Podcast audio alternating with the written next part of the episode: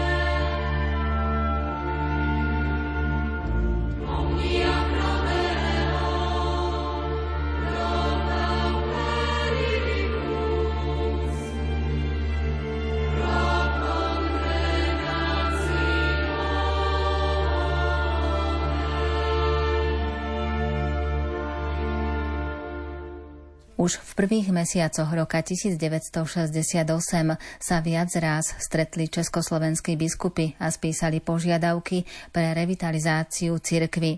Medzi nimi boli navrátenie úradov do rúk biskupom, obnova katolického ducha katolickým novinám, obnova rokovania vlády s Vatikánom, taktiež vyučovanie náboženstva na školách.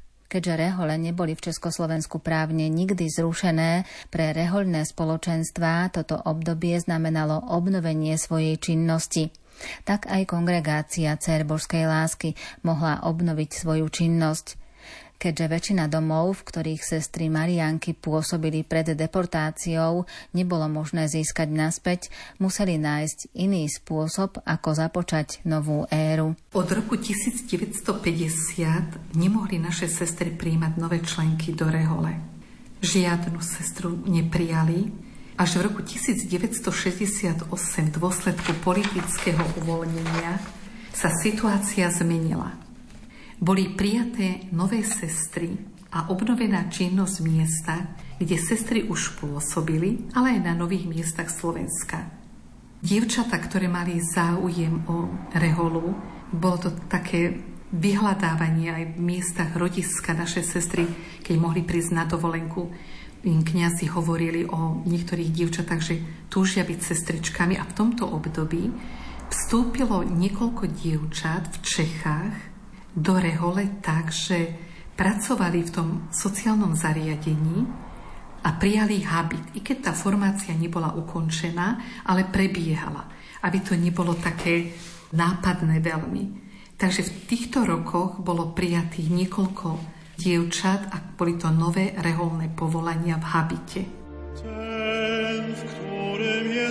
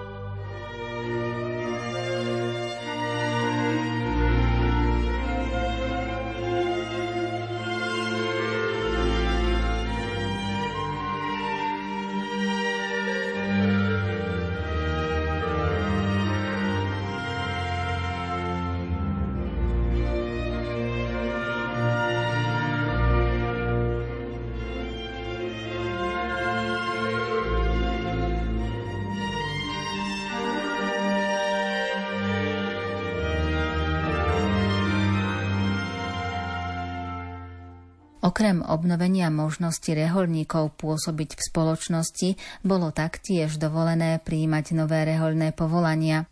Provinciálna predstavená z rokov 1975 až 84 sestra Vojtecha Báchorová o tomto období povedala, že umožnenie prijatia dorastu do reholí bolo dovolené hlavne preto, lebo sestričky, ktoré ako posledné vstúpili do reholí v roku 1950, boli už staršie a nemal sa o niekto starať. A možno to bola aj politika štátu presvedčiť ostatné krajiny, že v Československej socialistickej republike sa komunizmu a obyvateľom veľmi darí. Samozrejme bola tiež obnovená na niektorých miestach Slovenska aj činnosť. Sestry sa ale nemohli vrátiť do svojich kláštorov ani do svojich škôl, ale bola možnosť vyučovať deti náboženstvo a uskutočňovať sociálnu prácu. Túto situáciu využili aj naše sestry a začali pôsobiť znovu v Prievici, ale nie v našom kláštore, ale bývali sestry v podnajme v nejakom byte, vyučovali náboženstvo a pracovali na fare. Táto činnosť všetkých týchto otvorených domov, ktoré aj spomenieme, bola len také 3-4 roky do roku 1972. Po tomto roku znovu museli sa vrátiť do charitných domov. Boli otvorené malšenice, kde sestry tiež vyučovali náboženstvo a v okolitých obciach pomáhali tiež v katechéze a pomáhali vo farnosti a hrou. Na organe jedna sestra sprevádzala liturgiu a ostatné bohoslúžby. Sestry bývali v súkromnom dome v podnajme. Ďalej boli otvorené Bánovce nad Bebravou, tiež vyučovanie náboženstva, pomoc vo farnosti. Do Krupiny boli poslané štyri sestry. Náboženstvo sa tam vyučovalo, pomoc, starostlivosť o kostol a faru. Pohronská polhora, krátke obdobie, sestrička tam Cecilia pôsobila ako organistka a sestra Cherubína vyučovala náboženstvo.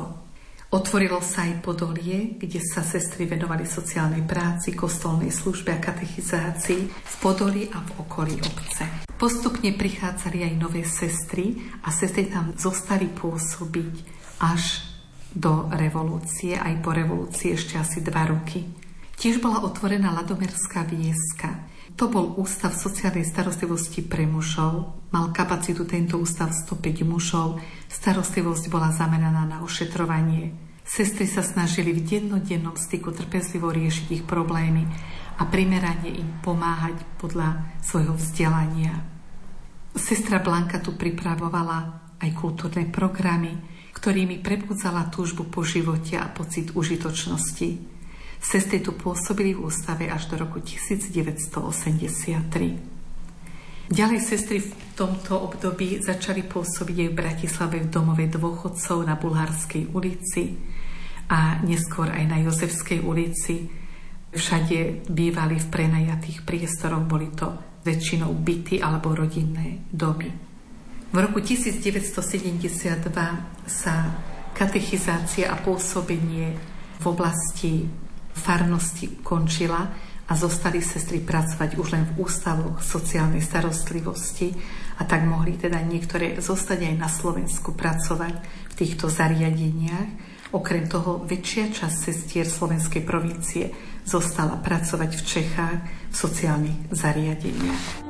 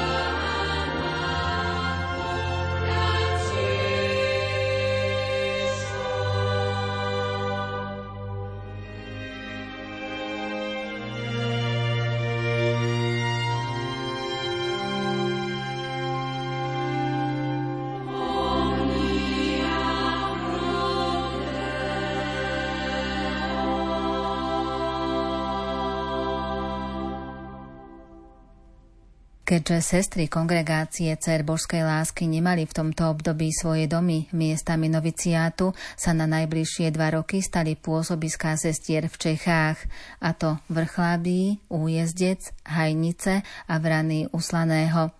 Na Slovensku bol od roku 1960 noviciátom aj charitný dom Rúbaň. V rokoch 1968 a 69 vstúpilo do kongregácie Cer Božskej lásky v Československu 18 sestier. Počas rokov 68 až 72 nemali cery božskej lásky svoje vlastné kláštory a miestami prípravy na reholný život sa teda na najbližšie roky stalo pôsobenie v Čechách, a to vo Vrchlabi, Újesci, Hajnice, Vrani Uslaného. Na Slovensku to bola Rúbaň. No a počas tých Dubčekových rokov vstúpilo do kongregácie Cerbožskej lásky asi 18 sestier. Ako mohli spoznať e, teda sestričky a spojiť sa takéto dievčata so sestrami, tak môžeme uviezť niekoľko príkladov. Napríklad sestra Maria Marieta Škorová, vtedy ešte Antónia, spoznala sestry Marianky vďaka liečeniu v Karlových Vároch, kde bola po operácii žočníka v roku 1969. A tu sa stretla so sestrou Klementínou Šmídovou, ktorá sa tam tiež liečila. A sestra jej rozprávala o duchovnom živote a Antonia pocitila pozvanie vstúpiť do rehole. Pri odchode poprosila Antonia Klementínu, aby sa za ňu prihovorila u zodpovednej sestry za formáciu, sestry Olivy Špačkovej. Antonia bola po ukončení kúpelov v písomnom kontakte so spomenutou sestrou Olivou a keďže Antonia, terajšia sestra Marieta, opatrovala svoju chorú mamu, nemohla hneď vstúpiť do kandidatúry. Až v roku 1972 po smrti matky odišla ako kandidátka do rúbanie pri Nových zámkoch, kde boli v charitnom dome sústredené naše sestry. Patrzyła w miłość cierpiącą, w miłość samotną opuszczoną, nierozpoznaną i nieodwzajemnioną. nie ustałaś w drodze aż po kres,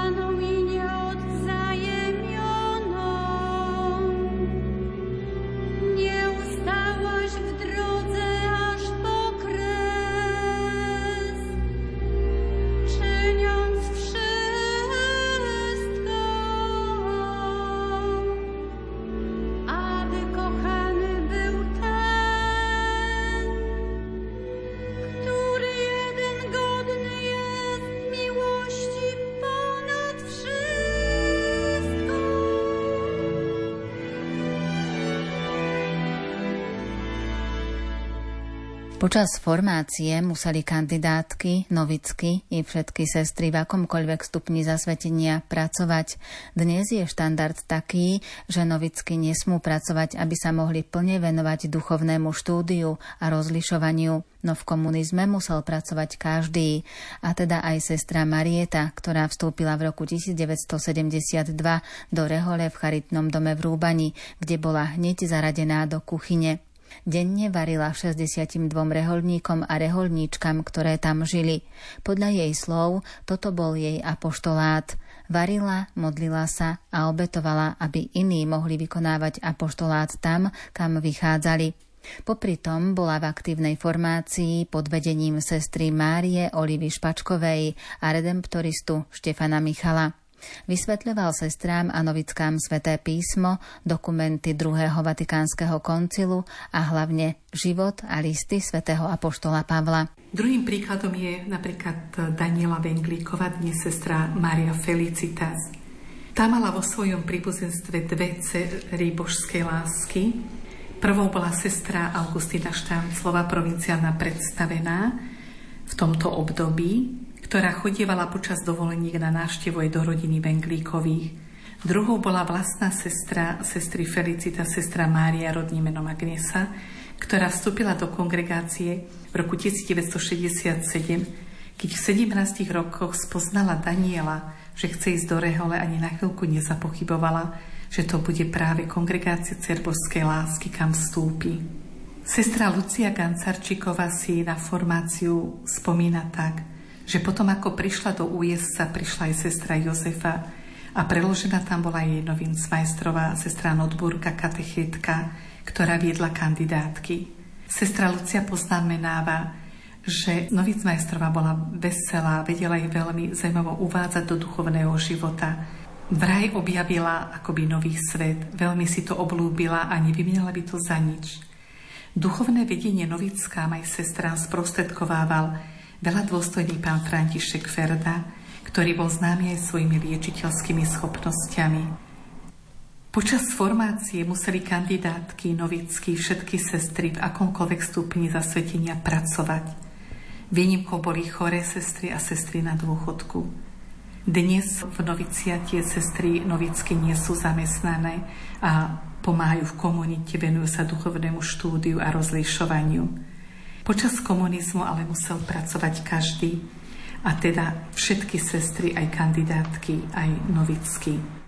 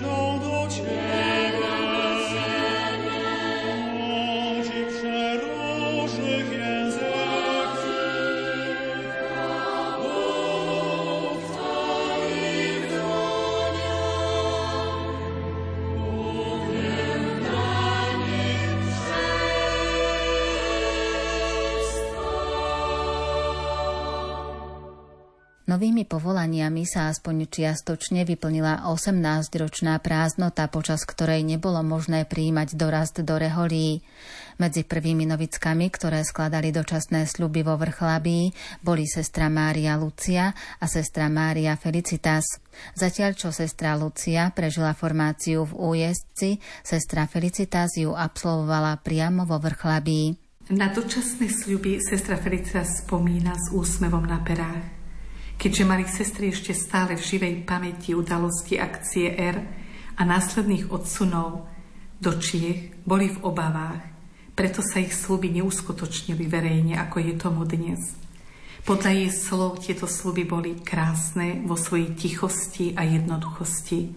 Boli na nich prítomné len spolusestry a kňazi. Malo to ale svoju hĺbku a duchovnú váhu. Sestra Felicita si po príchode vo Vrchlabi urobila maturitu na zdravotnej škole, aby sa mohla pripojiť k sestrám do služby v domove dôchodcov, kde pôsobila 6 rokov. Potom boli sestry Marianky preložené a sestra Felicita sa dostala do dedinky Hajnice v okrese Trúdnov, kde pôsobila ďalšie 4 roky pri postihnutých deťoch. Pri spomienkach na toto miesto nezabúda poznamenať, že napriek náročnosti práce na tri zmeny pri 60 deťoch od 1 do 12 rokov, ktoré boli poväčšinou ležiace a potrebovali neustálu starostlivosť, bolo toto miesto krásne. Ústav bol situovaný ďalej od civilizácie pod lesom, kde bola očarujúca príroda. Spomína, že okrem starostlivosti o pacientov za sestrami chodili aj na návštevu ako sa vtedy hovorilo, veľa ľudí zo Slovenska. Chodili k ním na duchovné rozhovory mladí, rodiny, ale museli prichádzať len v menších skupinách, aby sa to neprezradilo. Takto sestra Felicitas vykonávala svoj apoštolát v Čechách až do roku 1979, kedy bola pozvaná na Slovensko započať v Košiciach novú formu reholného života v civilnom oblečení.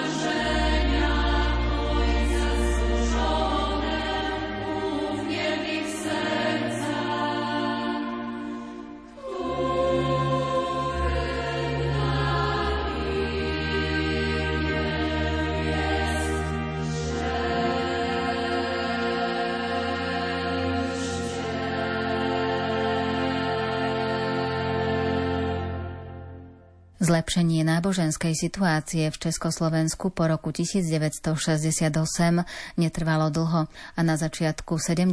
rokov už znova nastali ťažkosti.